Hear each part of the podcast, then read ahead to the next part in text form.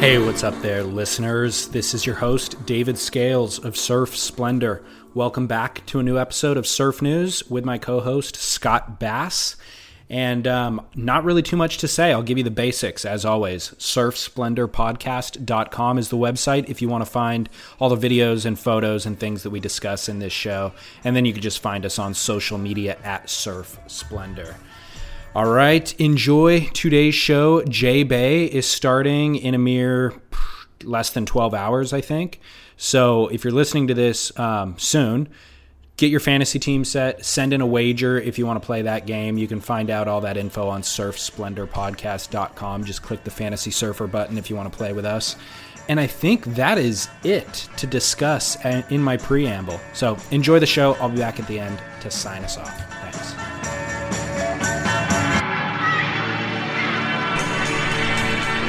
Yeah, guy. Yeah, guy. Friggin' yeah, guy. Welcome, everybody, down the line, Surf Talk Radio. I'm Scott Bass, along with uh, our co host, my co host, the co host, David Scales, one who uh, many have suggested is the backbone of this broadcast. David, welcome. Is that what many have suggested? I love it. Yeah, I think of myself as the front but Well, actually, I don't know. I was going to say what's the opposite of backbone, but then that sounded super homoerotic, so I will not say that. No. Um, Not that there's anything wrong with it. By the way, I've manufactured a microphone or microphone padded stand for Scott Bass for any table thumping that listeners have been complaining about. We're going to try to put an end to that madness. The table thumping will never end. No, I hope it does. We'll see. You know, I get a, I get a little excited about some of these topics apparently, Well, and I thump on the table. Speaking of, uh, you're a man of exquisite passion, Scott. thank you, my friend. Speaking of uh, passion, I got an email here, David. I want to read it to the listeners. It's about and refers to the interview that Paul Speaker did with Stuart Varney on Fox Business. Yep. Many of you saw the interview. It was sort of viral on the internet, at least in the surf space. We talked about it. and we talked about it. And um, you know, in a nutshell, Paul Speaker sort of came across as unauthentic to the core fan, like you and I and the rest of the listeners. Totally. And so here's this email from my friend Greg W. in Del Mar, California. He says, The bummer here on so many levels is the game that Paul Speaker is playing is with the public to fool them into facts and numbers that are patently untrue, even absurd. And that in order to meet the WSL's goals of an NFL like public recognition and love, the real enthusiasts, the real surf fans, the core audience, you and me, are being dismissed as irrelevant and unworthy in the pursuit of the interest of the casual non enthusiast. That's the WSL's game, and it's totally insulting to anyone who cares. End quote, Greg W. from Del Mar. So, Good my, call. My question to you, David, is as a core surf fan, do you feel insulted? Were you insulted by Speaker's interaction and interview with Varney, as Greg suggests? I I didn't personally feel insulted, but I totally agree with that sentiment. Is that that is what um, speaker, in an effort to kind of try to gain these this broader audience, is alienating the core audience in a sense. Now, the flip side of that Maybe is- alienated strong though, because that- that was really the crux of my question to you. Is I, I don't sense that you're alienated. I sense that you're like, yeah, okay, that's how you play the game. I get it, and I'm not insulted or alienated. I'm going to continue to be involved. I'm not personally, but that is his intention, by Right. the way, or or a result No, no, of his- his that's a intention. result, yeah. Right. So what I'm saying is that as an as the core audience, fortunately enough, I still get to watch Kelly Slater and Owen Wright surf Cloudbreak, and that's all I really want. How they discuss it doesn't insult me one way or the other, but I do acknowledge That what what he's saying is that yeah, speaker doesn't necessarily I don't connect with Speaker at all on a personal level. No. Speaker looked at footage of Julian Wilson and thought it was Owen Wright. You know what I mean? Yeah. So so I definitely agree that like there's powers behind Speaker who I would probably be able to have a beer with and chat surfing with. Speaker isn't that guy, but to be perfectly honest, I'm okay with that. Oftentimes the guys who are best equipped to run the company aren't the guys who you want to necessarily have a beer with or talk surfing with, you know? Right. I would agree with that. I, I don't think it feels like um, myself or you or the core surf fan um, was marginalized in any way by the experience. Um, you know, it is what it is. It's the it's the you know kooky CEO guy speaking with the kooky business guy, and it's going to be kooky, and Totally. that's okay. Let's move on. Well, also, I think the reason why speaker strategy might be the correct strategy. you mean is- newbie eyeballs over Yes. core surf fans? Right. Correct.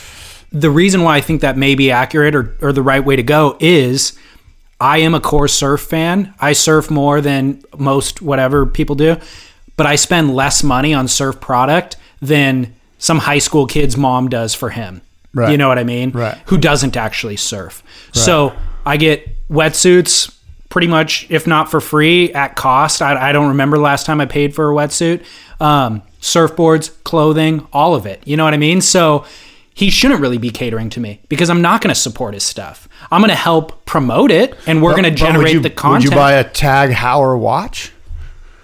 well, no, just on a moral position, I'm not going to buy a luxury watch. But right. but I agree. What I about do- a what about a phone from uh, Samsung? Samsung, yeah. Nope. But that has to do more with you're gonna you're smart enough to search out the marketplace and find the phone that best fits your needs. It's not like you're Yeah. It's not- 16 and you're going I got to have a Samsung because Kelly said to. Correct. And I, to your point, I do buy product. Do, do you ever buy product based on hey you know what I like the WSL I'm going to support them? Is there a product in there? That's a great question. You know because we do like the WSL and we do want to support them. We do want it to continue and, and flourish, right? Yes. I feel like yes, there's times in my life where I've made that call, not necessarily with the WSL, but I will buy something specifically because I like. Well, Ke- like company- Kelly's a great example for Yeah. me. Like I I will buy, I will try Perps, I will try Outer Yeah. Known, I will do that because I just think he's such a great ambassador. True.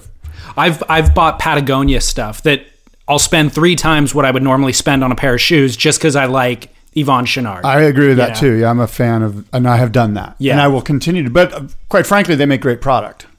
Absolutely. So you know, it, it's sort of ut- utilitarian product, right? You know, it works Yeah. because those guys work it. yeah, I'm not. I'm not. It's not a charitable donation, No. but it, I need to get something out of it. But yeah, it's an interesting point. Yeah, so Greg W, um, good email and um, certainly something to discuss and think about. You know, are we being sold down the river as core surf fans? Certainly, they're marketing to the newbies, and and I'm okay with that. As because at the end of the day, um, those newbies are at some point, right, are going to become core surf fans, and you have to appease the core. You know, it's kind of like NFL. You know, you just can't go, hey, you know what, we're going to do flag football this year. You know, it's like, no, But you're not. But that's the thing. We're appeased because again, they're surfing eight foot Cloudbreak.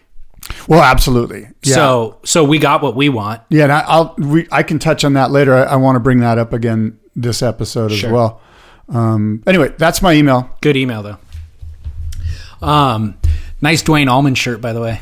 The thing looks Hell yeah. crisp. Did you just buy Wayne that? Duane Allman, bro. Ew. Did you just buy that? Got my Confederate flag, waving it. Actually, interestingly, the Allman brothers were extremely um, how what what's the word? They were. Um, no, their band was integrated. Like for white guys from the South that Oh, were like good old boy rednecks. Yeah. Yeah, I just finished the the Duane Allman uh, biography called Sky Dog. Anyway, those guys were heavily they they were like super tight. They had two they had one black drummer. They were heavily involved with the black music scene. They totally dug it. They got into it. So um, the Allman Brothers were actually really uh, in it. Uh, what's the term I'm looking for? They were they were not racist. They weren't Right, segregated. right. They you know they didn't believe Yeah. in Jim Crow or segregation. Forward thinking. Yes. Um, like the, the hippies that they were. Yeah. Peace and love. Everything's cool. It's a it's a black T-shirt. Did you iron it? The thing looks like crisp. Like you just. Hell yeah, I ironed it. It's the only you? t-shirt I will iron. Duane Allman deserves that. That's awesome, man. Good job. Uh, my mom gave me an Allman Brothers Greatest Hits CD the other day. Did you throw it in the trash? No, I took it home. It's still wrapped. That's what we're playing right I now. Don't e- I know. I don't even know where she got it from. Like, but it was like it had a one dollar price t- a sticker on it, like it was in a discount bin She or got something. at the dollar store? No, she just like found it like in a discount bin or something and just randomly grabbed it and was like, "Hey, do you want this?" And I'm like, "I don't think I even have a CD player, but I guess I'll take it." That's know? the greatest purchase and buy and value that your mother maybe ever has ever got. a dollar, dude. Can't beat it. Yeah. Can't beat it. I'm like, do you have the digital version? You could just send me, mom, because this is That going is to take digital. up space. Isn't that digital? well, it's, It's a zeros physical and ones. copy. It's a physical copy, though. Right, but it's digital. I just wanted to email it to me.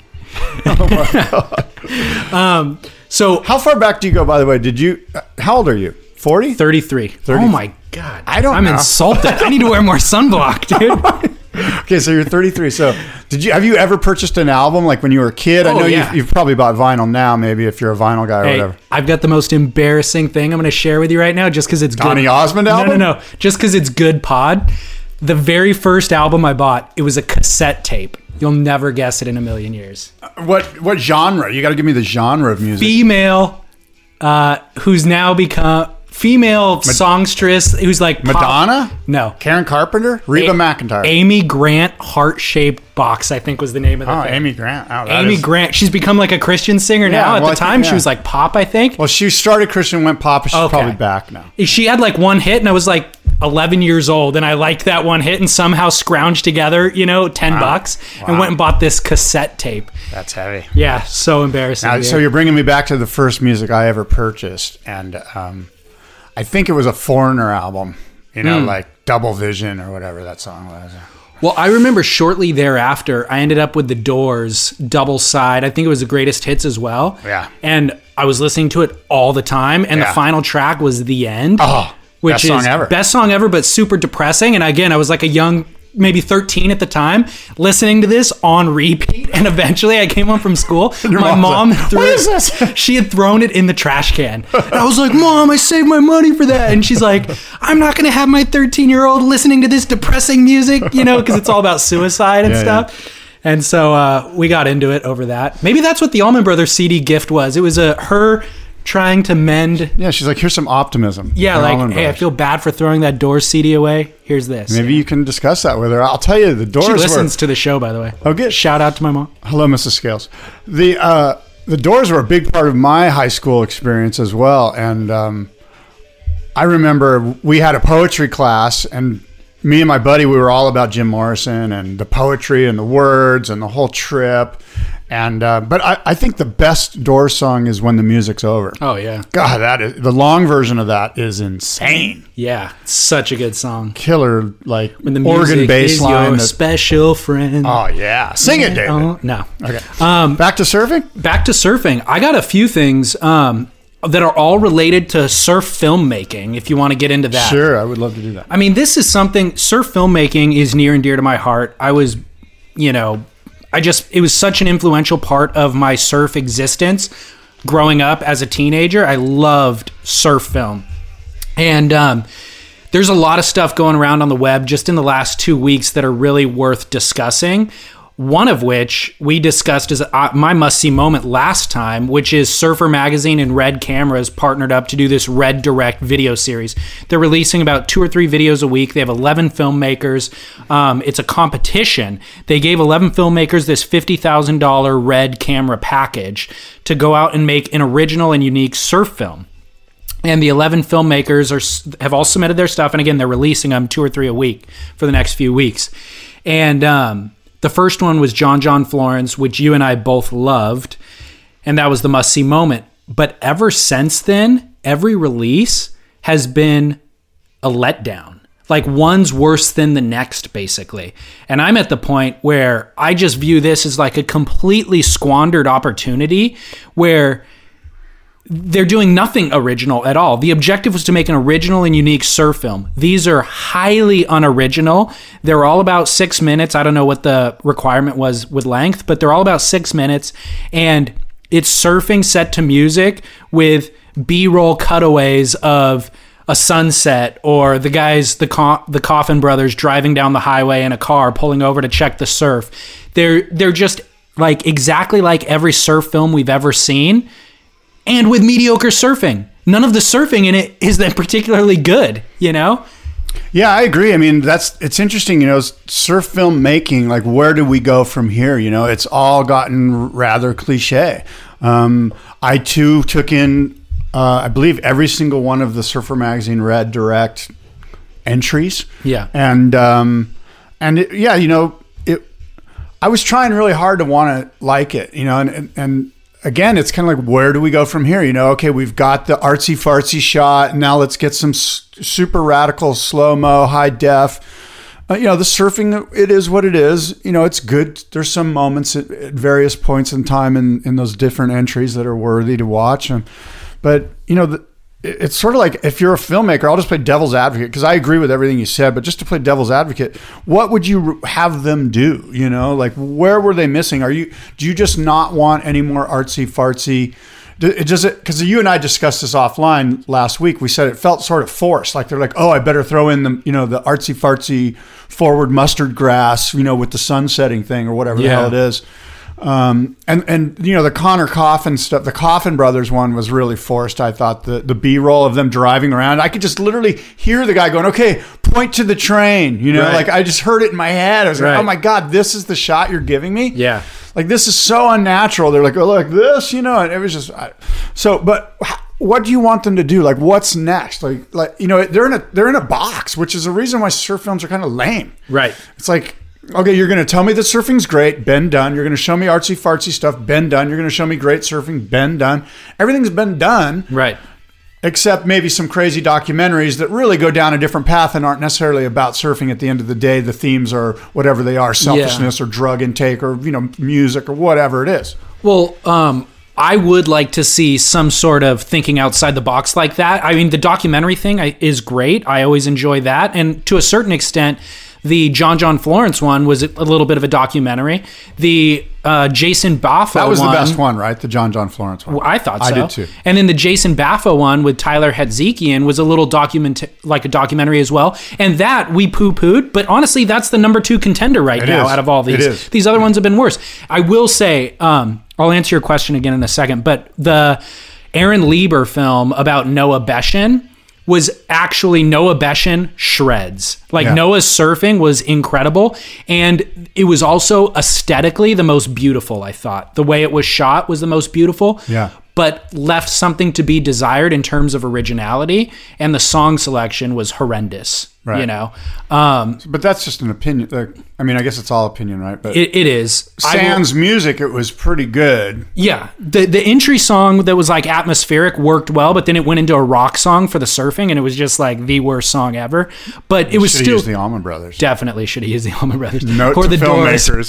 so um, There's a song called Blue Sky. You cannot go wrong. Just you cannot Blue Sky. definitely uh, eat a peach right yes, sir. is that the album Yes, sir. Very So- good. Ding, ding, ding. we have a winner. So the Noah Noah Beschen was ripping. There was a couple of angles. There was one angle, I think it was at Puerto Escondido, like a medium sized day on the right, that Noah Beschen was getting barreled, and they were tracking right outside the tube on a wave runner and Aaron was sitting on the back of the wave runner filming into the barrel so it's like they're tracking at the same um, speed of the wave while Noah's getting tubed just on the shoulder of the tube basically filming so he's driving through the barrel and we're at the same motion of the wave Yeah. same speed and I thought that was a really innovative angle that I mean it was awesome so I appreciated that That Um, might not have been Puerto. That might have been that other great Mexican beach break that shall be, remain nameless. yeah nameless.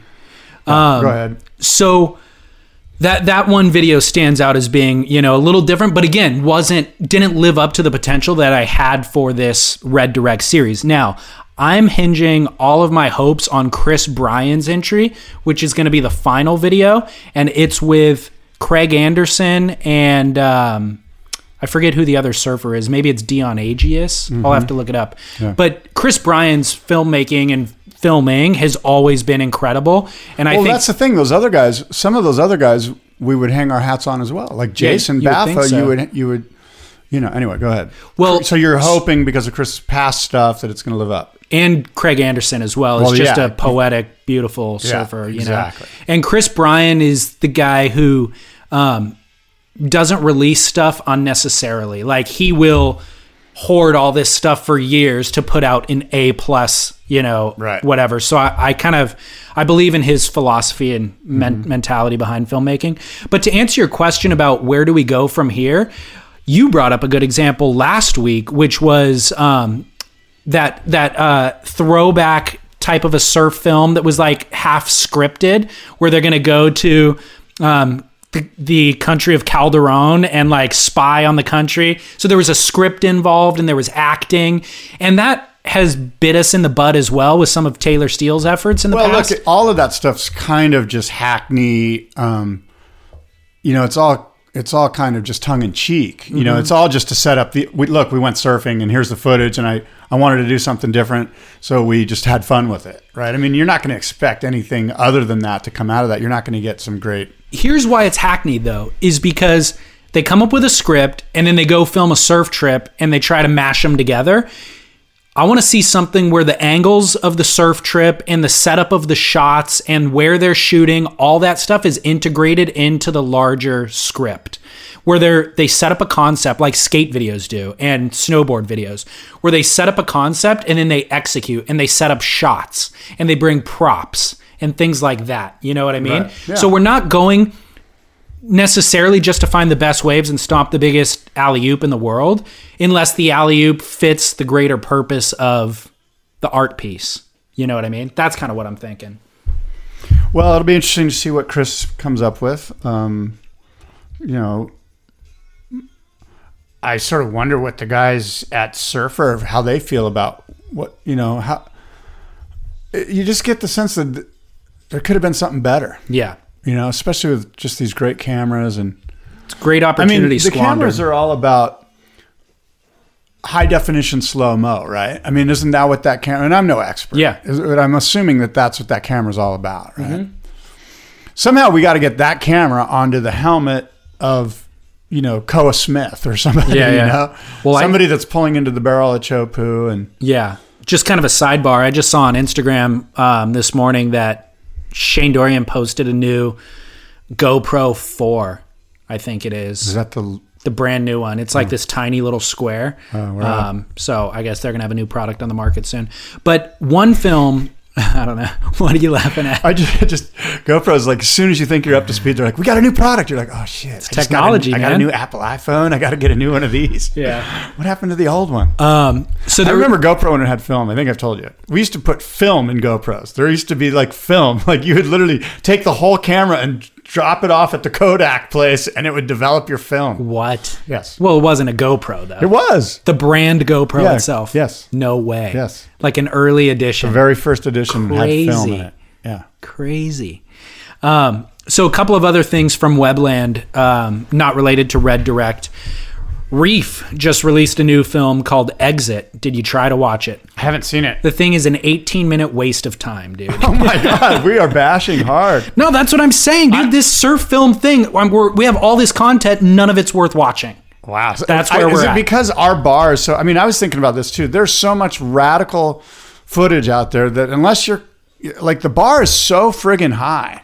But why? I mean, even, what, let me ask you this: I didn't see the reef thing. I'm sure there was red hot quality surfing going on, right? Taylor Knox, By- by- Mick Fanning, by 2009 standards, maybe. right? Like the surfing in it was not A plus clips. You and I sort of demand, you know, we demand Clay Marzo, Craig Anderson, all at their highest levels, right? Um, It's because there's a hundred guys to choose from surfing the best waves in the world every day. Noa Deane, isn't Noa Deane in that? No, No, he's doesn't he have something out, a new clip out or something? no, I, not that I know of. Hmm. But it's like, well, because of that swell in the Indian Ocean, we're seeing the best surfing in the world happening to the minute on Instagram. So if Reef takes a year to put together a film It's too late. with it's a year too late. not only is it a year too late, but you've got Mick Fanning and all these great surfers.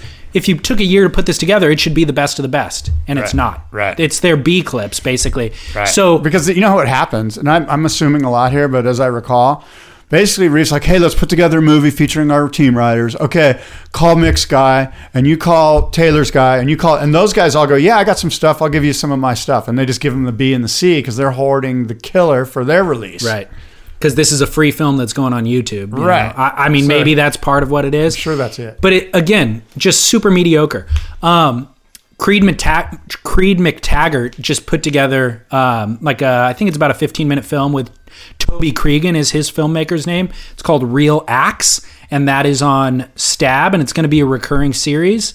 Uh, this first episode was shot in New Zealand, and again, waste of 15 minutes. Wow. It's like Creed I don't think Creed surfs that good. First of all, I think the guy's overrated. Yeah. Toby's films are all right. There was some Dave Rastovich footage that was really cool. Yeah. But again, just drinking beers in between sessions, hanging out, lighting stuff on fire, goofing around in the bar, and then cut to clips of him doing down carves on a on a right point break that you and I could do. You know what I mean? Like not into it, dude. Nice. I'm going off right now. Um, now Not into it. here's here's what I will say. Yes. Uh, Matt Meola, Albie Layer, that whole Maui crew. Yeah. They do a phenomenal job. They just launched a new series called The Habitat. I think they did season one last year. I think this might be season two because I feel like I've seen it before, but it's called The Habitat and it was legitimate. They use red cameras as well and do some unbelievable surfing. Their um, filmmaker guy, I think his name's Elliot Lebo, who they've been working Yeah. with for a few years Yep, now. yep. He does a spectacular job. I don't know what his backstory is, but I mean, their clips are not only A clips, we've seen Matt Meola spindle flip, but he does a ton of crazy airs that he just looks, he makes look effortless. In the way Parko makes a rail carve look effortless, Meola's doing these turn these airs that you almost just write off because he makes it look too easy. And then you go back and watch it and you're like, no, that was the most technical spin I've seen, you know? And then Albie Layer one ups him. He's doing these really boned out, tweaked straight airs. Like straight air, bones out the tail towards shore, and then like shifties it back into place and lands like a straight air. It's insane, you know? And then he does the the most massive club sandwich turns I've ever seen.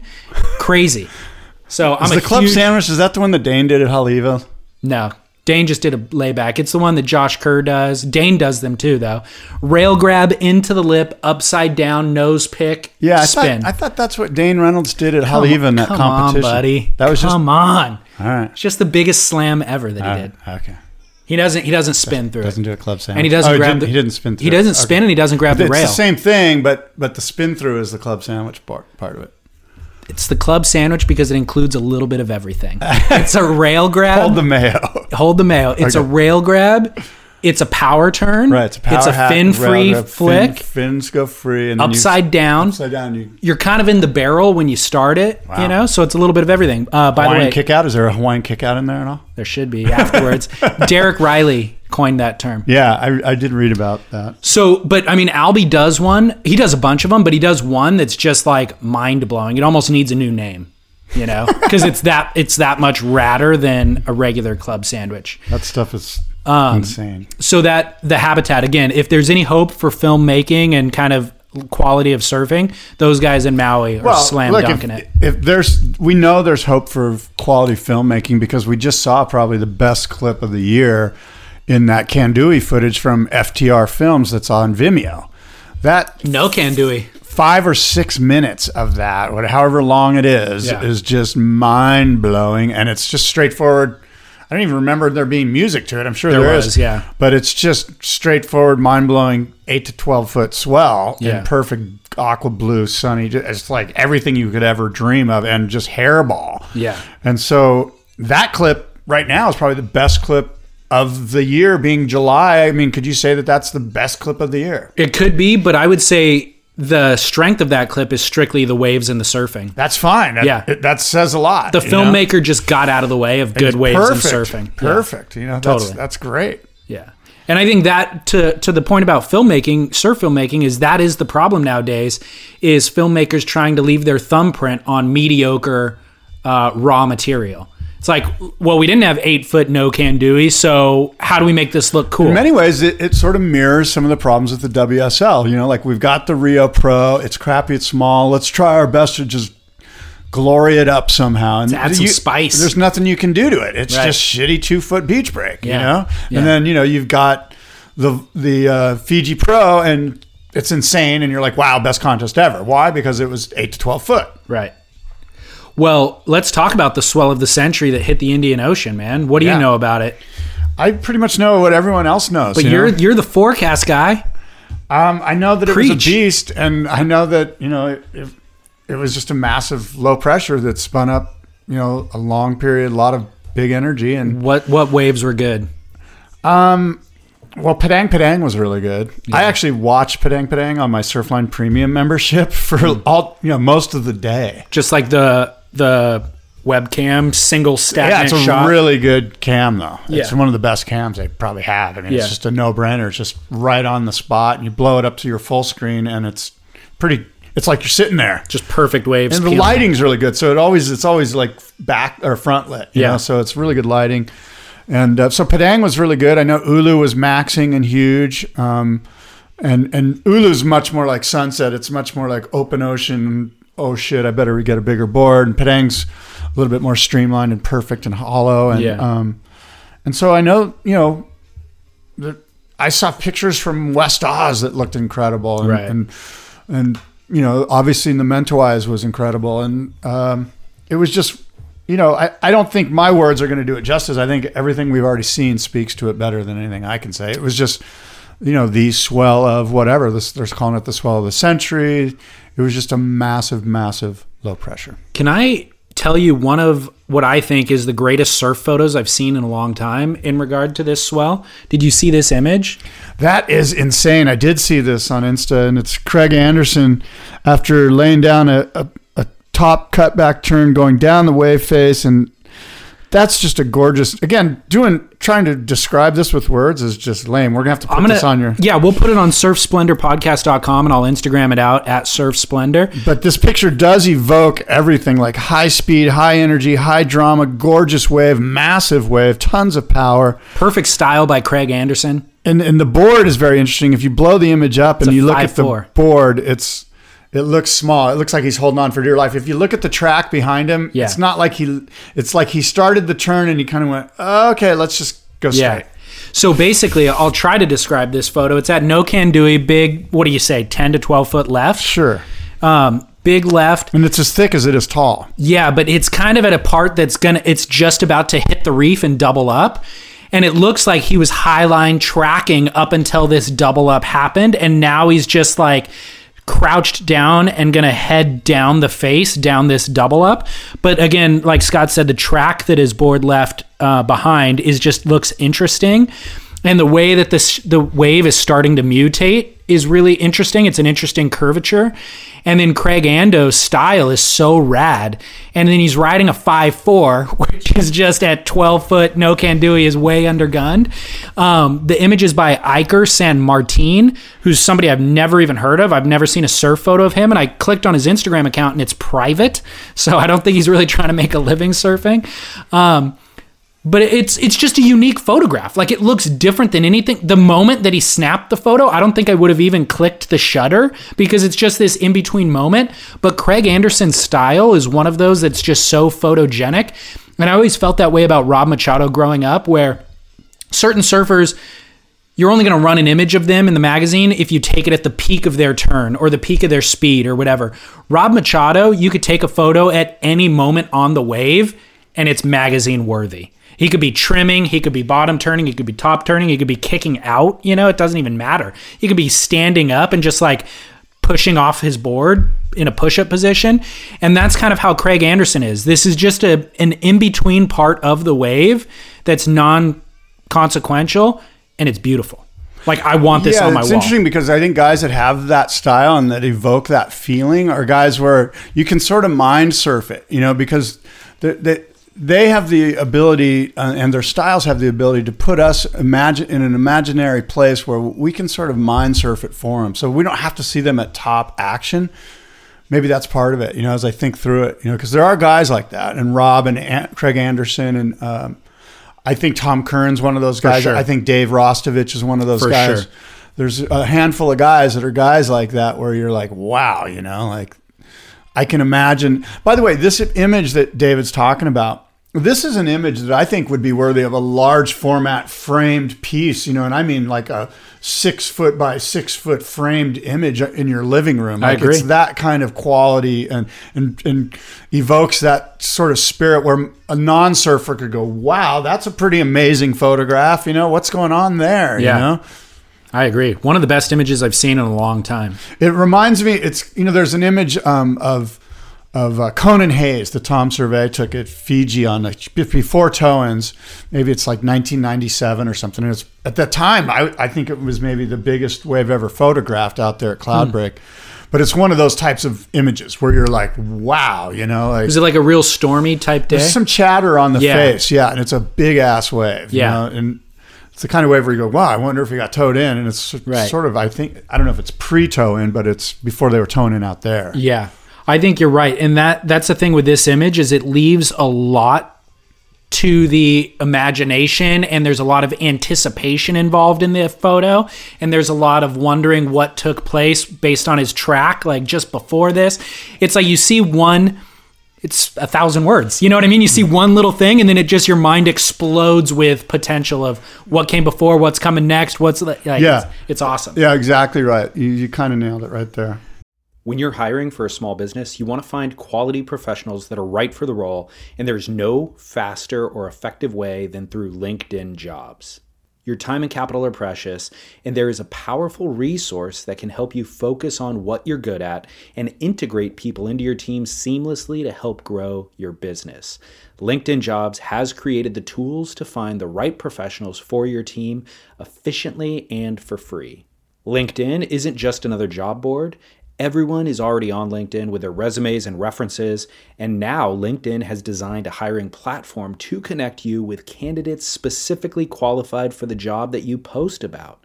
More than a billion professionals meticulously organized to connect people by skill set to help us all advance our position.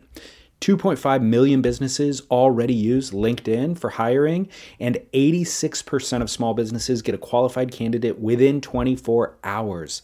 It's that fast, easy to use, and effective. LinkedIn Jobs can help you write job descriptions, filter the right person to you, and give you the tools to help you interview them like a pro linkedinjobs.com slash surf is where you go to post your job for free yes totally free. That's linkedinjobs.com slash surf to post your job for free. Terms and conditions apply. So um swell of the century Kandui no can dewey so Yeah. it used to be Nokandui right? And then guys started making the barrel and now they call it Kandui Uh, you know, there's a, a hundred different versions to that story, how it got named. Um, I I was under the impression we called it Nokandui, and I was out there in 2001, and it was because yeah, basically people were like they weren't making it. yeah know? but once guys started you know making the unmakeable yeah, Now, then it went from Nokandui to Ah. Kandui. yeah. Um, another video, two more video comments. Um, did you see Kelia Moniz's wipeout? That was radical, man. I, I, I I grabbed a screenshot of that right at the worst possible moment, and um, that's just wrong board. Kelia Moniz, Wrong board. Kelia Moniz, two or three time women's longboard champion. Great surfer A great surfer surfing Chopu on like a proper 10 foot. from a great surfing family. Uh, yeah. And so she's surfing Chopu on a longboard and she gets a proper one. Did she get towed in maybe? I don't think maybe, but with that board, I don't think you need to get towed. In. Yeah. So she makes the drop and like gets mid face, starts trimming, but like too high. And the board just stops. just yeah, kind of gets sucked in the up the face, like in the curvature, the sharp curve. The board can't hang, and she goes ass over tea kettle, basically face first, and lands on the nose of the board before getting sucked over the falls with the board. Lands She like kinda, doesn't she do, do a turn upwards? Yeah. at some point, like she's on the board backwards, maybe. Or like lands on her clavicle basically on the nose of her board like scorpion style and then the thing she just goes over the falls with it like on a 10 I think it's on Stab, right? Or is it on Beach Grit? It's on Stab. yeah it's on stab That's right. we'll post surfsplendorpodcast.com Pretty incredible I'll have it. wipeout. yeah spectacular and gets pretty shredded and they show uh, monica byrne uh, like rubbing lime on her wounds afterwards you know on the reef wounds to disinfect it but that was a well worth you know a two minute video that's well worth watching Better than the REDirect. It was actually. it was spectacular. Well, speaking of the Moniz family, why Yeah. don't we bust into the NSSA Nationals here in Southern California?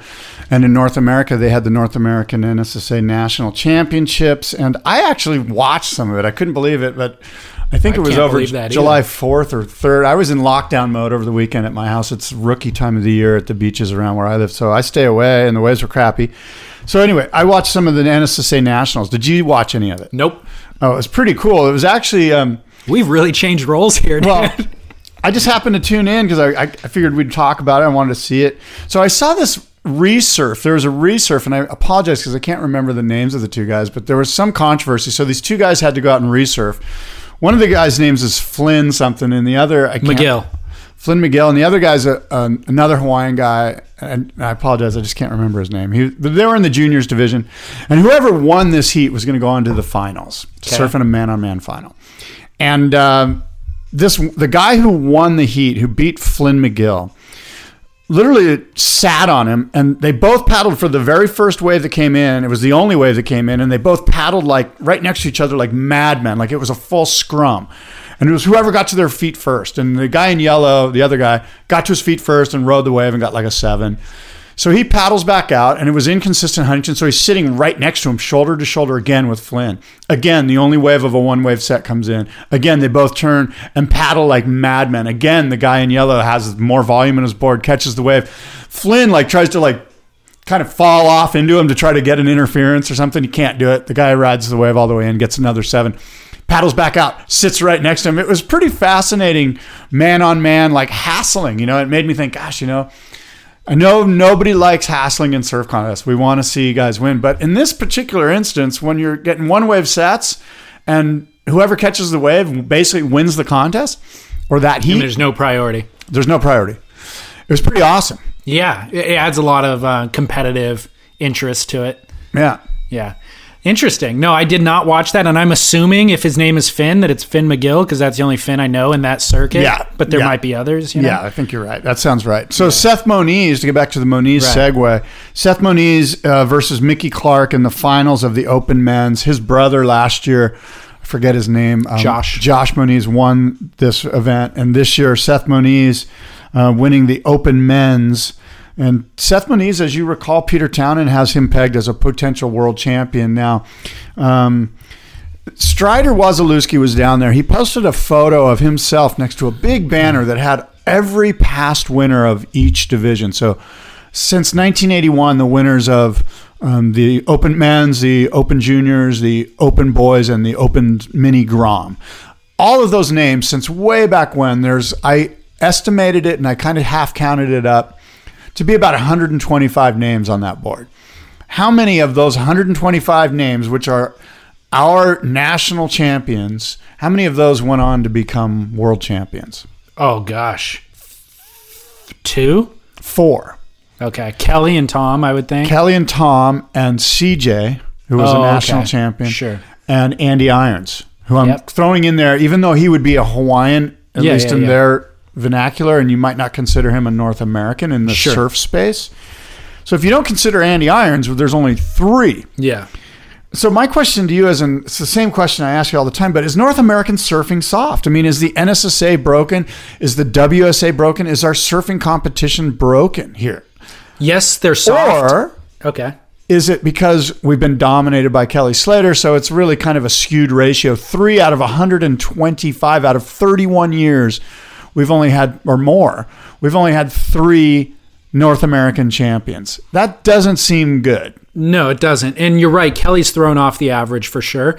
But I think, yes, we're soft, but no, that system isn't necessarily broken. I think, So it's a larger issue with Yeah. North American general entitled beach kids Yes. that just get everything and they just don't have the drive that like a blue collar Australian from, you know, Mar- Merimbula or Yeah. whatever No, has, you know. That is the exact point that I was going to make. I watched um, a documentary this past week called Red Army.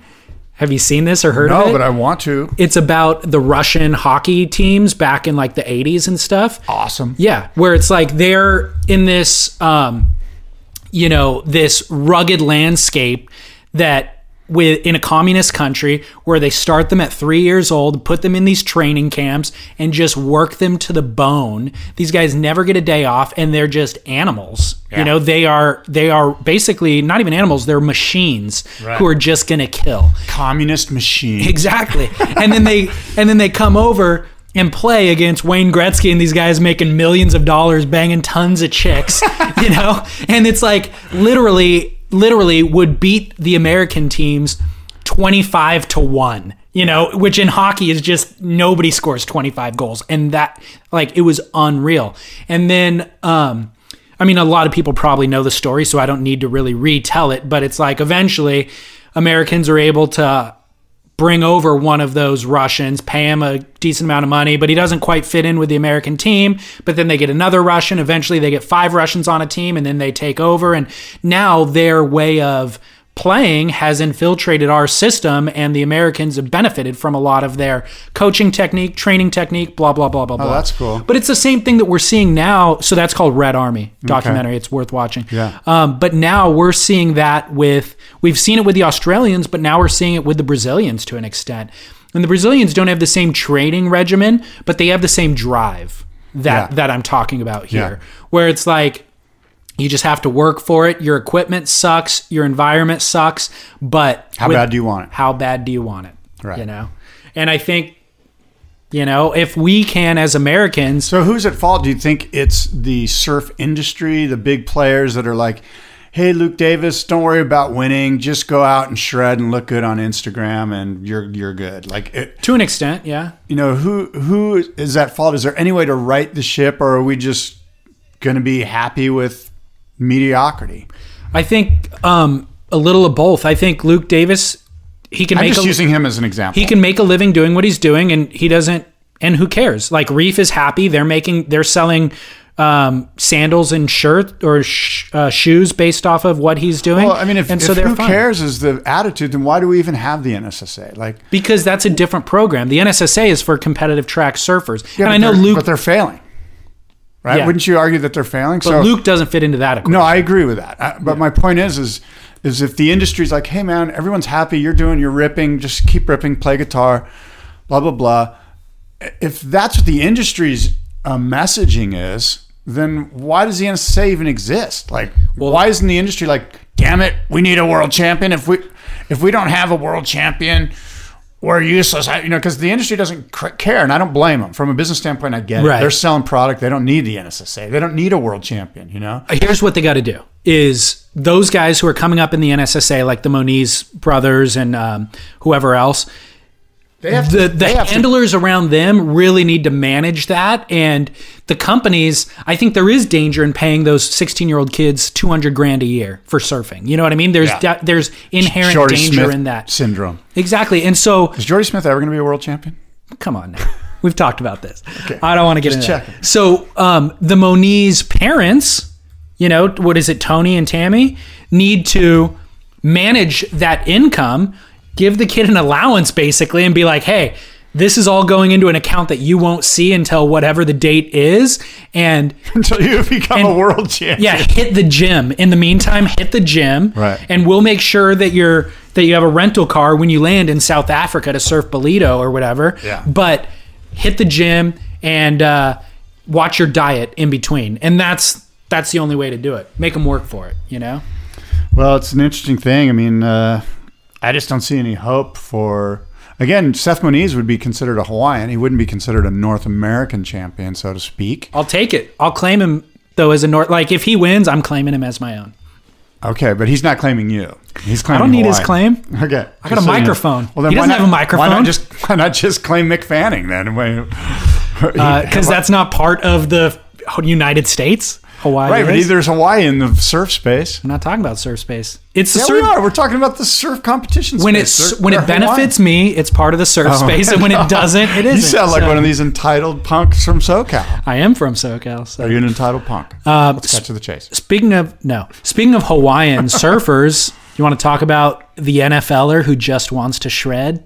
Yeah, let's talk about that because that's BS. Is it? Yeah. Uh, what's the story? The story is that it was reported that Marcus Mariota, the first round draft pick, he went to the Tennessee Titans. That he wasn't, he was the second pick overall, that he wasn't going to sign with the Tennessee Titans because he wanted to surf. There's a no surfing clause and like a no rock climbing clause. And there's these clauses that basically say, look, if you sign with us, we don't want you doing stupid stuff like high diving or whatever. And um, the report was that Marcus Mariota wasn't going to sign it because he wanted to go surfing. When in fact, the reason he didn't sign it is because of this thing called offset salary, which is in your fourth year, if you get traded to another team, which of those two teams, the team trading you or the team getting you, has to pay that fourth year salary? And there's some issues that are sort of too in depth to discuss at this level, but it had nothing to do with not surfing. That was just something somebody glommed onto, and the entire world went on. Marcus Mariota doesn't surf. Oh, I didn't know that. He doesn't even ride waves. Okay. Now he's from But he is Hawaii. He Hawaiian. probably body surfs at you know Makapu Sure. or whatever. But my point is, is that, and by the way, he's in, you know, even if he did surf, he's a smart enough kid that he wouldn't jeopardize his whole 24, future $24 million four year contract. to ride. uh, You know, like guess Yeah. what? You're going to be able to surf eventually. Whatever. Right. Like Drew Brees surfs. You know, Right. it's not that hard. Right. Um, so anyway, that's a BS story that that was debunked like the next day. So here's that's kind of I agree with you. Like the surf world ran with that prematurely, as Not you just the surf world. It was picked up. Probably the inertia threw it out there, and it got, it got picked up by like you know, who you know the Daily Mirror in the UK and yeah. stuff like that. Well, you and I often like to talk about stories become before they become substantiated. So Oh yeah, but I, I don't we're a want podcast. to. Yeah, And we, we always use the word we always use the word assuming. we're held to a very different standard, our own standard that has no A very standards. low one. We have none. Um, but here's my question to you: Is like, podcasting. Here's my question to you. Yes, sir. Should contracts um, for elite athletes stipulate how they spend their recreational time? Like, should should Hurley be telling John John Florence that he can't go skate? No, because that's you know that's in that's John John's DNA is to skate. He's a skater. He's a surfer. He, like Hurley's a skate company. I mean, they're a youth lifestyle company. They're like, dude, go to go to friggin' Coachella. You know, like wear your Hurley shit. We're all about that. Well, that's very different. No, my point is, is it's youth lifestyle. Anything that's youth lifestyle is like, go do that. Yeah. That's what you're all about. Now, the the, the If- odds if of him was- getting getting injured at Coachella are a lot slimmer, unless it's STD contraction or well, something. no, but that's my point. Like at Coachella, you, get, you know, there could be an Instagram photo of John John doing some drugs Okay, or something, okay. you know, and that could maybe. But Hurley's probably like, nah, dude, youth lifestyle, run with it. Right. You know, let's make fun of it. yeah, know, yeah. Again, Yeah. we're not spreading rumors about John John. We're just using this as a. Uh, I'm just I'm just saying John John's Hypothetical a- situation. John John's a fantastic skater, and he could pretty easily take a slam in the bowl. well, he's already hurt himself. but he hurt himself surfing, coincidentally. By the way, is he out of J, J Bay? Now that is controversial. Uh, He is not officially withdrawn. I checked this morning, but in a little interview that Brett Simpson did with Peter King that they put up on saw that. Stab, he's selecting his Brett's selecting his fantasy team, and he goes, "Oh, can't put John John because he's injured." And then Fantasy Surfer put out a tweet that said, "Stand by. We're Oh. we're going to find out." And so I took him off my team. Okay, yeah, it. Uh, I don't know officially. We don't know. Back to Marcus Mariota and contracts. Okay. Um, the answer is it depends. It's a case by case situation, right? Yeah, You know? totally. Now, if Marcus Mariota was a surfer and this came up, I'm sure he would. No, they would negotiate the contract so that he could surf in the off season, but not during the season or whatever. Here's what I would argue: is that surfing is actually beneficial to your football um, athletics. Like surfing's a perfect cross training sport with actually pretty low risk of injury. There's certainly more. You know, there's a higher risk of, of injury, like you know, pumping iron. I would Running. imagine running, Running, you'll do more damage to your body than you will surfing. riding you know? a bike on the streets, the busy streets of SoCal. Totally. Yeah, so case by case situation. Um, Yeah. Regarding surfers, should there be clauses? Can you think of a, a good what what clause would you put on John John? No, I remember hearing about Kelly having some alcohol drinking clause in his contract back in the day. Like you, he's you're not allowed. a- he's never been a drinker. Well, I know that he never has. Just, but I remember reading at some point that it was actually written in the clause like he wasn't allowed to drink during the world title rush. You know, or think that whatever. was that might have been Occy's contract, oh. or it should have been. Brutal. Who knows? I mean, Ock. look, it's part of their culture. Yeah, Thousands- no, it is. I, I yeah, I mean, I, again, I that was really not think of. substantial. I can't think of any situation where any surf like what. There's no surfer that I can say, "Hey, we've got to put this in his clause so he doesn't do that, so he doesn't blow it." You Yeah. know, like it's it's just kind of hard to, Yeah, you know, I, I don't know what that would be. yeah, I don't either. But Um, you know, we're not investing twenty four million dollars a year in a guy like No. Tennessee Titans are. But I agree with you in theory that it's like, look, this is a lifestyle, and these things are part of the lifestyle, and I don't want to inhibit. It's sort of like when you go to the airport and you check in, and you're like, and and, you, and they're and the airport people say, okay, well, surfboards are 150 bucks, but golf clubs are free.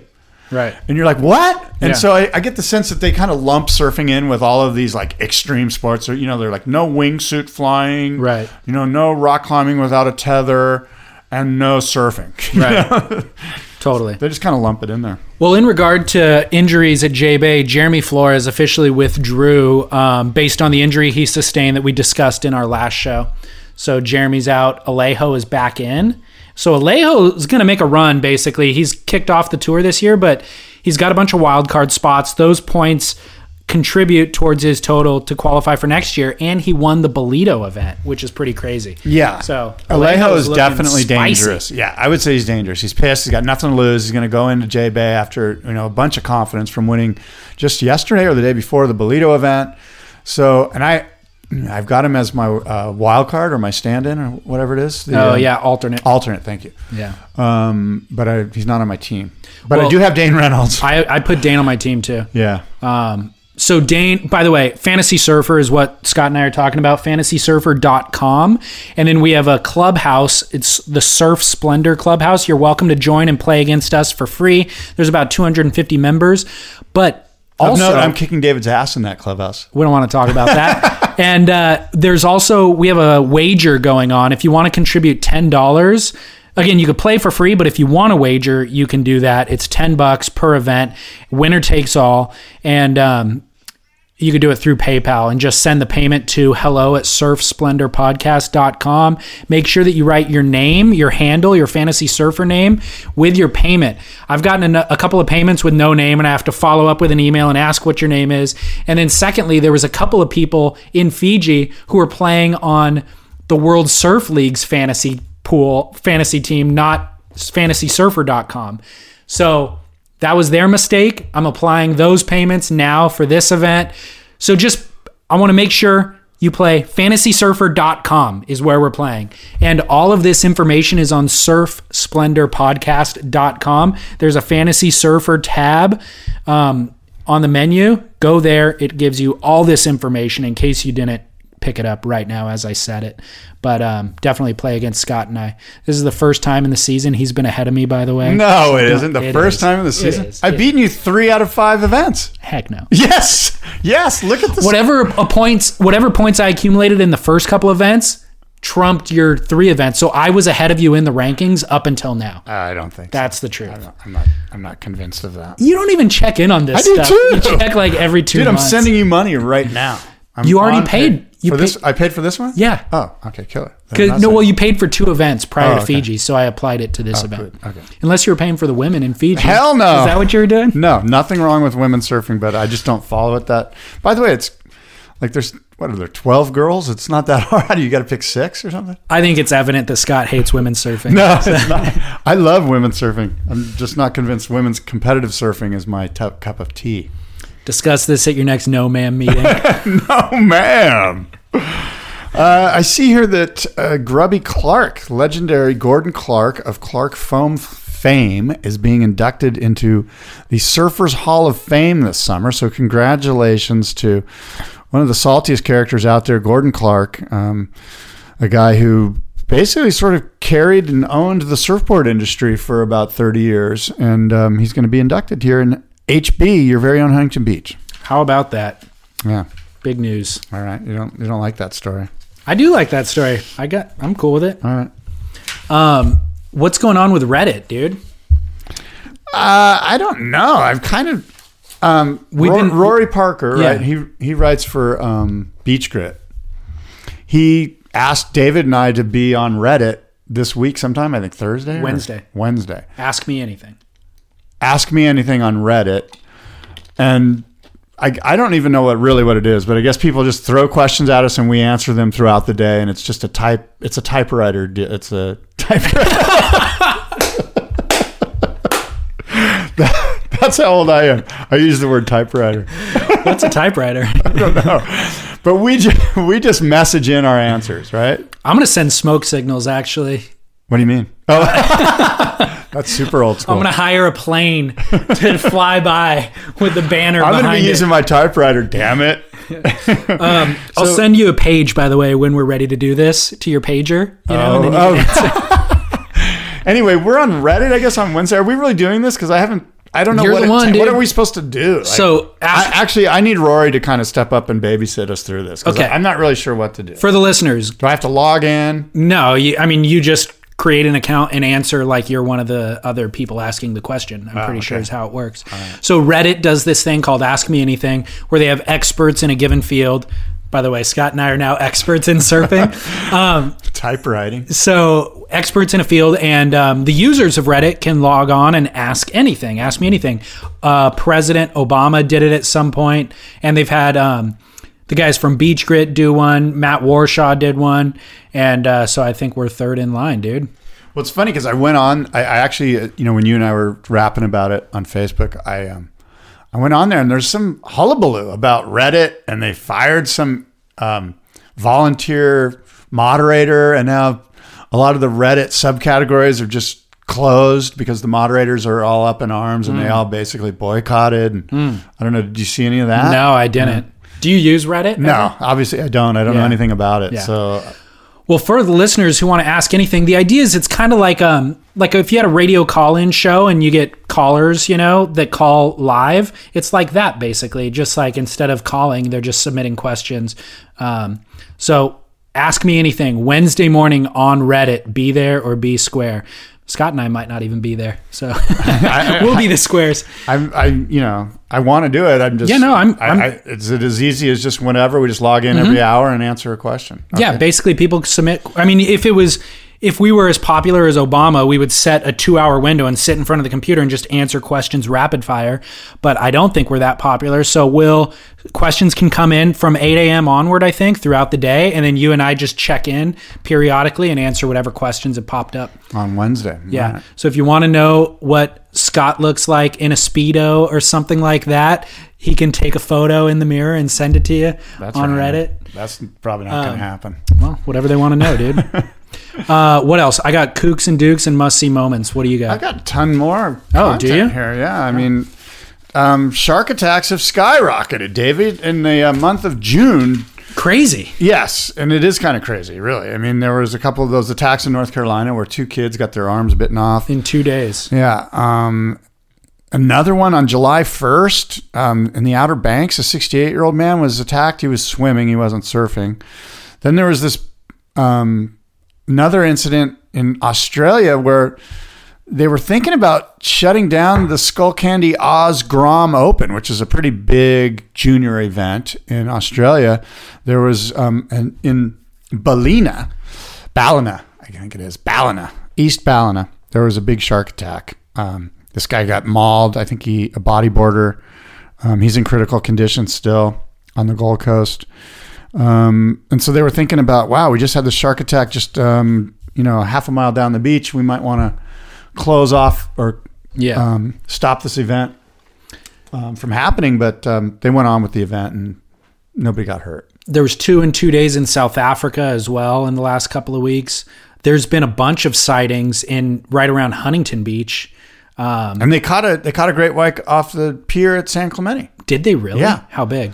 An eight foot great white Crazy. off the pier in San Clemente. what the heck is going on, Yeah. dude? So there's been a lot of shark mojo. It seems like there every summer there is. Of course, the shark attacks in North Carolina um, are crazy, but they happen a lot on Right. that eastern seaboard because the bull sharks come in real close. Some are suggesting that because of the oil spill, the BP oil spill in the Gulf, that the lower part of the food chain has been decimated, and because of that, the whole upcycle of how the food chain reacts has moved up a level. And so basically sharks are coming in closer than they ever have and they're extra aggressive because they're extra hungry because there's not their normal food source isn't there and and it's this sort of trickle down effect. Hmm. Yeah. But I don't know, I'm no expert. Yeah, interesting though. Um, kind of scary. Like, I mean, with all the activity that's just been happening in Orange County, nobody's been bitten, but definitely scary. I've surfed my whole life and in different parts of the world and stuff. I've never actually seen a shark in the lineup. Have you? I've never seen a shark, and I've seen um like a little coral shark out at Cloudbreak before, Okay. but you know I'm talking three feet, two feet, it's very small. You know, with Okay. the mouth like that. Okay.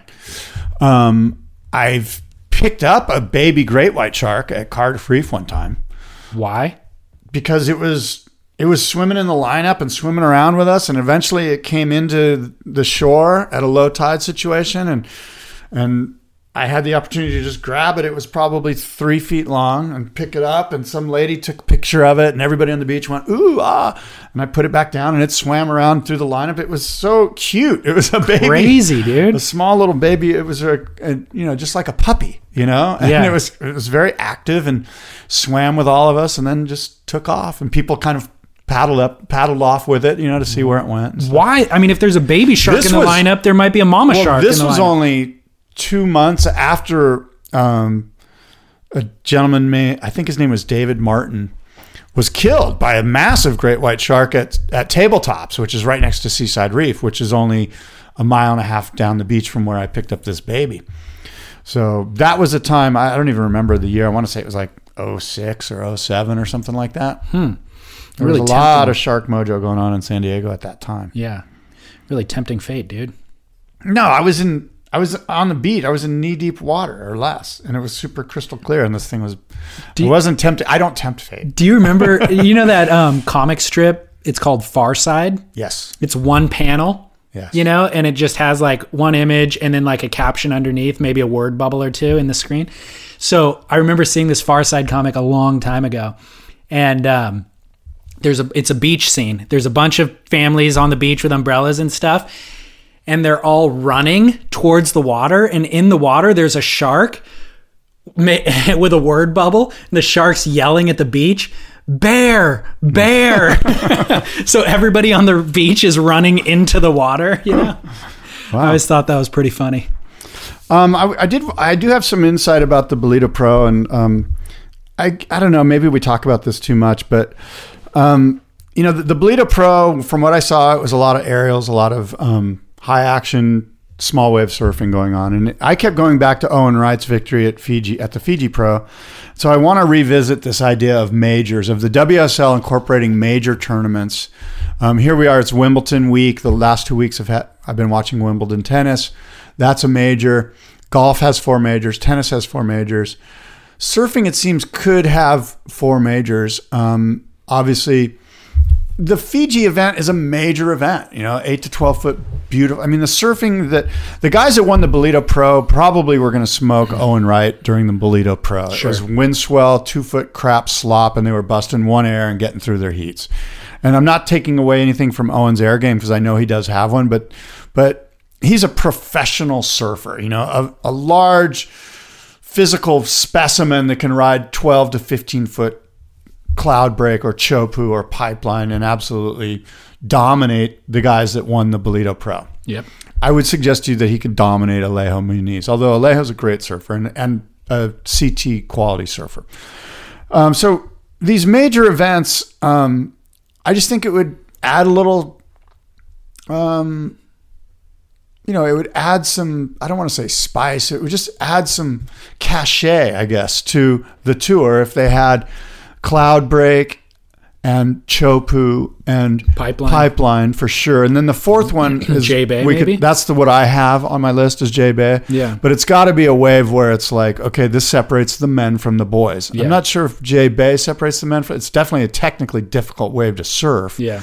It's not Ballito. Yeah. Uh, so and, and and it has the sort of legacy that you would want. So it's definitely J Bay's like at the top of the list. We I would- can't think of another one on tour that's better than J Bay. We would need J Bay just to offset the barreling left handers. Exactly. No, you, you absolutely nailed it.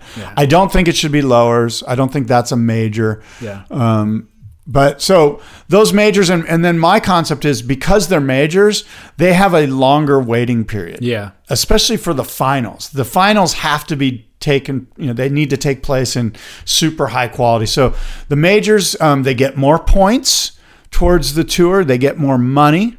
And they get a longer waiting period. And these are our four majors, and they're a big deal because of that. And I just think it's something the WSL should look into, and I I think it's worthy. I think our sport deserves it, and and it's something I've been talking about for at least ten years. It's I've Yeah. always because I'm a golf fan and I'm a tennis fan. I've always felt that surfing should consider having a major.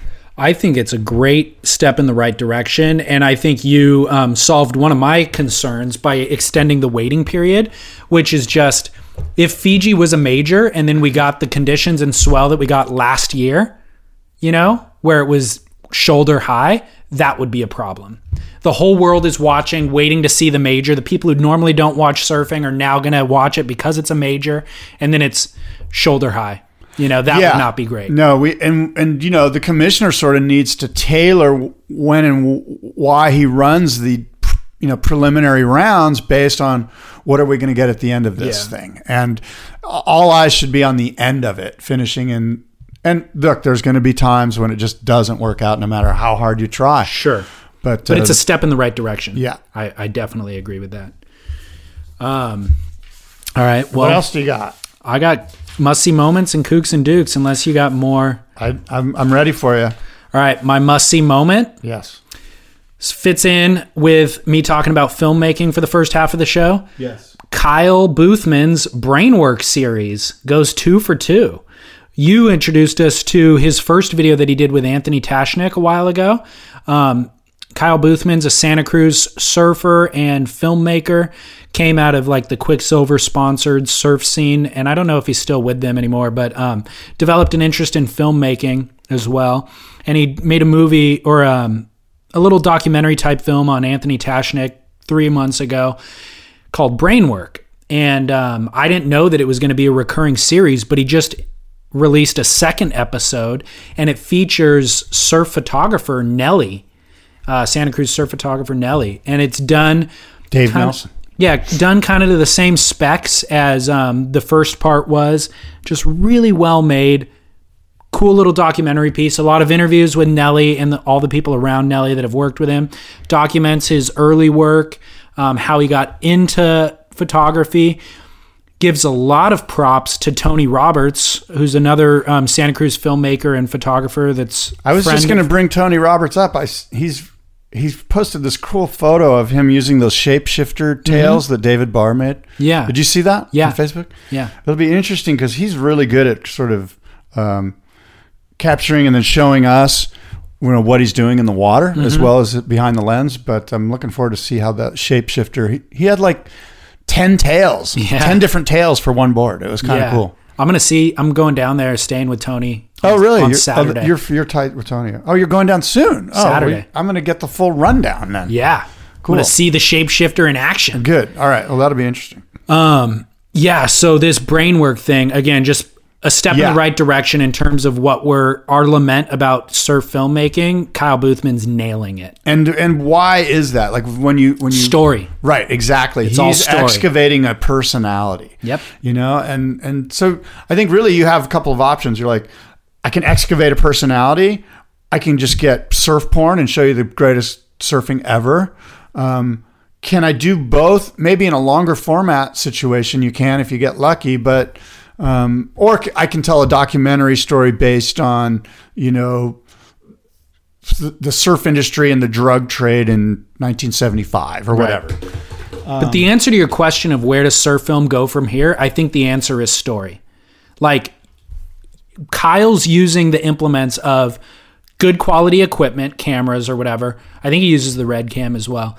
And then good quality surfing, those are the raw material. And now give me a really interesting storyline as well. And it doesn't have to be long form. It could be a 3 minute or a 1 minute film in, even, you know? I don't know if you if you can I do a you can. story in one minute. I think you can, totally. because what makes a good story, right? Conflict. So we need to introduce character, create conflict, and resolve the conflict. Maybe not resolve it, but ideally leave the the viewer questioning what the resolution is.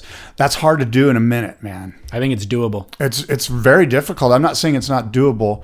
Um, but I think to really flat, like when you go, okay, this is a great story. Well, if it's a great story, you've got to do it. There's way more than a minute's worth of, of build up to it because you there's Yeah. you know there's I'm not asking for great. I'm just asking for Conflict resolution. if you're going to give me this REDirect thing and it's six minutes long, right. there's a lot of potential that's unfulfilled there. I would agree with that. So- And I think we both talked about that. So Kyle Buthman, slam dunk, must see moment. It'll be on surfsplendorpodcast.com. Shout out to Nelly and of course Tony. By the way, oh, my musty moment is the one we already talked about, which is K. K. How do you say her name? Kelia Moniz. Kelia. Kelia Moniz wiping out at Chopu. It's insane. you got to Go see, see it. it. It is definitely a must see. Now, my um, Duke Kahanamoku of the week is myself. Oh wow. Damn straight. okay. Explain. Because I am, along with Damien Hobgood and Shaun Tomson, I'm partaking in the 100 Wave Challenge. In September, I'm going to catch 100 waves, uh, raising money for the Boys to Men Mentoring Program, which is this great program in San Diego and around the world. I'm finding out that um, mentors uh, boys that don't have fathers that are taking their life into the wrong direction, uh, making choices that are going to affect them for the rest of their lives. And uh, these mentors um, help to guide kids along the right path. Um, these some of these boys don't even know how to take a nail out of a log. You know, they were never told, "Hey, take the hammer, use the claw, and use the leverage. Don't just pull up on it. You need to use the leverage." Simple things. Um, but anyway, I'm going to be catching 100 waves, and I need your help. So go to 100wave.org and search for me and anyone else. You can give money to Damien Hobgood or Shaun Tomson, but I'm asking for a dollar a wave. So if you are so inclined, and certainly obviously you don't have to, but if you want to help me as I raise money for this great um, Boys to Men mentoring program, 100wave.org, search for my name, and you can all the information you can give inf- uh, give your information there to, on how to give money. Awesome. Good job. That's been a great program. You've been involved for a number of years and seems to They do great work, seems to be yeah, great really cause. good. So my Duke, gentleman by the name of Kurt Harper. Ah, The world's oldest This is a guy who didn't. This, this is a great story. Like The this is- world's oldest Grom. yeah, I've heard about this guy. I haven't yet completely followed it, but Did you I heard watch- it's a tearjerker. It is. Did you watch the documentary? No, I need to watch Okay, this thing. I mean, it could be a must see moment. We should have spent the whole hour talking about this thing. Or maybe we need to next time. yeah, this is the Duke for sure. Not only of the week. I mean, this guy's the Duke. Period. Right on, Kurt I gotta check Harper. this out. This guy's 50 years old or something. Um, Autistic. suffers from autism. Yeah. And I've seen him around over time and I've heard a lot of different opinions about him over time um, from different parents and stuff. But he hangs out at the NSSA surf contests religiously. Like he's just a fixture there. But he's a 50 year old dude and he's high fiving kids, spending times with time with a lot of the kids, driving kids to and from the beach in his van and stuff. And so a lot of the parents who don't know him have a lot of apprehension about who is this older dude Is hanging out the with all story? of the Is kids. the apprehension part of the story? Yeah. Oh, good. yeah, they interview a lot of the parents good. and stuff. But he's been around the scene for 20 plus years, you know? And um, in the documentary, they even interviewed guys like Dane Reynolds. And Dane Reynolds is like, yeah, man, Kurt's been around the scene since I was a kid. He used to give me a ride to the beach when I was a kid. Wow. Kurt used to give Dane a ride. And and everybody in between, like he's just a fixture. And again, I've seen him. Yeah. And I've talked to parents over the years, and they were always, again, some of them are like, he's harmless, he's a great guy. Well, this documentary, it's about a 20 minute documentary, really gets into the heart of Kurt. Interviews his family, interviews kids that grew up with him, like Dane, um, and even kids now. And he is just the most genuine, lovable, loving guy. He he lives in Santa Monica. He works for William Morris Talent Agency in the mailroom. He's the longest employee that's been employed there, you know, in the mailroom. Since William Morris. Just runs the show there basically. Um, but he's fully functioning, like high level, like he um, he drives, gets himself around, pays all his own bills. He lives in a guest room behind his parents' house. His parents, hearing his parents talk about them and uh, talk about him and when he got diagnosed with autism as a child is just heartbreaking. You know, one of the first doctors who diagnosed basically said, Look, you guys got to institutionalize him and he'll never live a normal life. And they just said, F you. We're not going to institutionalize our son. And thankfully, they got second opinions and stuff. Um, but he lives the most fulfilling lifestyle out of anybody you know. Like this guy, Kurt, has more happiness and joy in his life than anybody you and I know, and surfs all the time. He still actually surfs in the NSSA events, you know, and gets trophies and stuff. and um, he's for really he's really into trains, so he goes in train watching. He's got a police scanner, so he's really interested in just like hearing what's going on and you know what with with the police department in San like it's just the most interesting compelling character ever Wow. so the documentary is called Kurt the story of the world's oldest Grom have it on surfsplendorpodcast.com Kurt Harper Duke of the Week Well, that's cool. I, I look forward to seeing that. I I, did, I have heard a lot of great things about this Kurt character. yeah Um, my kook of the week is um, a guy you know, me. I'm the kook. I am your kook for asking people to give me money for the Boys to Men mentoring program. But I'm going to go out there and say, do it again. Um, even though it's a kooky move, I normally don't ask for money, but um, this is going to a, a great cause. 100wave.org. you're you need to you're not trying at all anymore when it comes to Duke and Kook, man. You're just phoning it in. And I like how you set it up. He's a guy that you might know. he's a he's a local radio show host. You may have heard of him. His name's Scott Bass. Um, I hate to go out on a low moment with a kook after you know the Kurt Harper story. Uh, Michael Tomson. Oh, God. That guy's sad. Michael Tomson. He's sick. He's not a bad man. He's a sick man. I know, and that's kind of spiritually ill. He's spiritually ill. that's kind of. I'm almost embarrassed to. not bad. He's not a bad. No, no, guy. no. And I'm embarrassed to even call him a kook because I don't really want to add more Yeah. pain on top of it. Yeah. But let's just, we got to report on the story. Yeah, he got busted for selling cocaine or poten- or allegedly uh, having cocaine in his possession for sale. Yep. Baggies, cup, I don't know, a, A couple scale. ounces, a No, scale. 52 grams of cocaine. Yeah. Um, he's been busted in the past for two felony DUI counts in Laguna. So he got arrested recently in Laguna. Michael Tomson, by the way, cousin of Shaun Tomson, founder of Gotcha um, clothing brand. Big back wig in in the, the surfing industry, but a guy who's got an addictive personality and is, is you know, he's, in my opinion, he's, well, I'm not going to say what he is or what he isn't, but But I agree with you. he's he's sick. He's not a bad person trying to get good. He's a sick person trying to get well. I like it. And Michael, I'm not going to call him a kook based on what you said, but selling drugs is a kooky move. That's a friggin' total kook move. so let's not um, There, but glorify. So here's my conflict: is like, do we talk about this stuff? Do we not? And with the He's Andy, 60 years old. with I the Andy Irons thing that went down, there was a lot of controversy of people should have talked about it when they didn't, and blah blah blah. So I'm kind of taking the stance that look, let's not glorify, let's not shame, let's just point out that this is taking place. Selling drugs is definitely a kooky move. This person needs help. Let's get this person the help they need. Let's not give them a long leash and allow them to perpetuate the damaging habit, you know? yeah. And so a little public shame might do okay to serve that effort.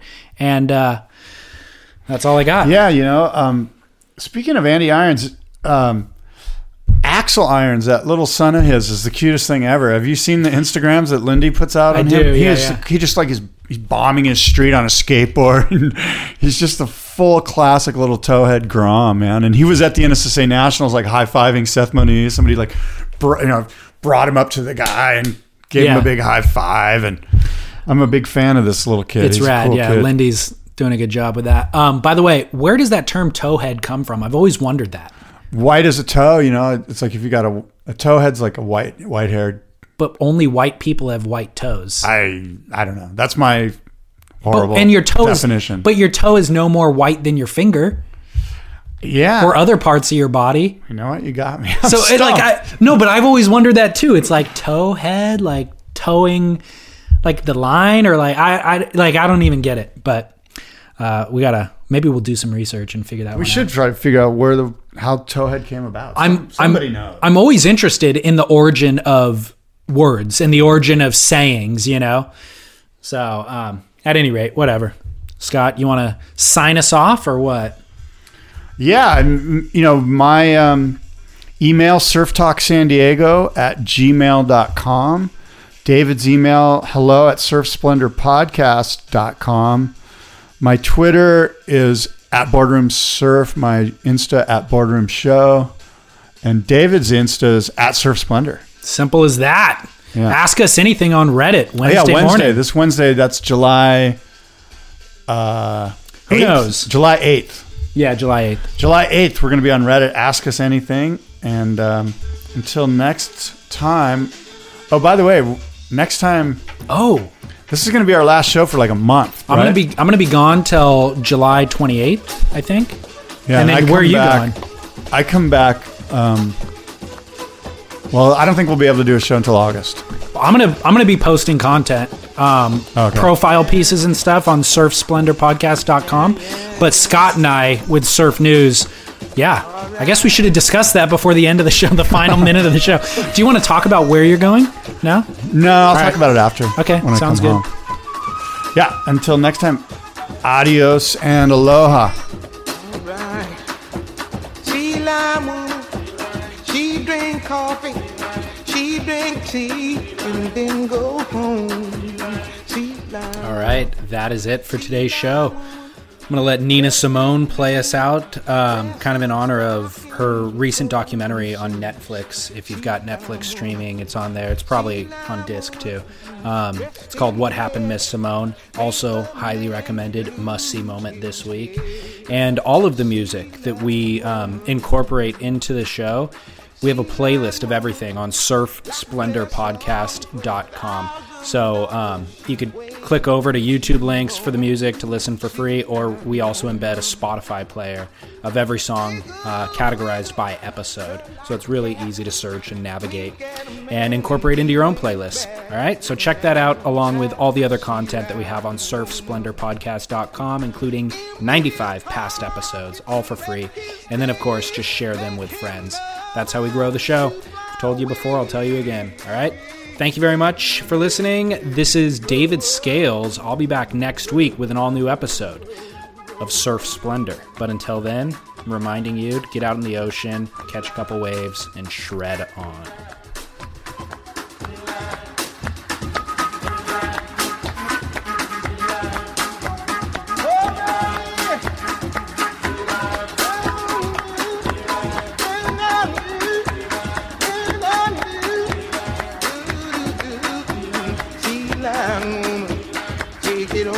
Empty his pockets and she wreck his days and she make him love her and she shoot fly away. She got a black dress on for a thousand dollars. She wail and she moan.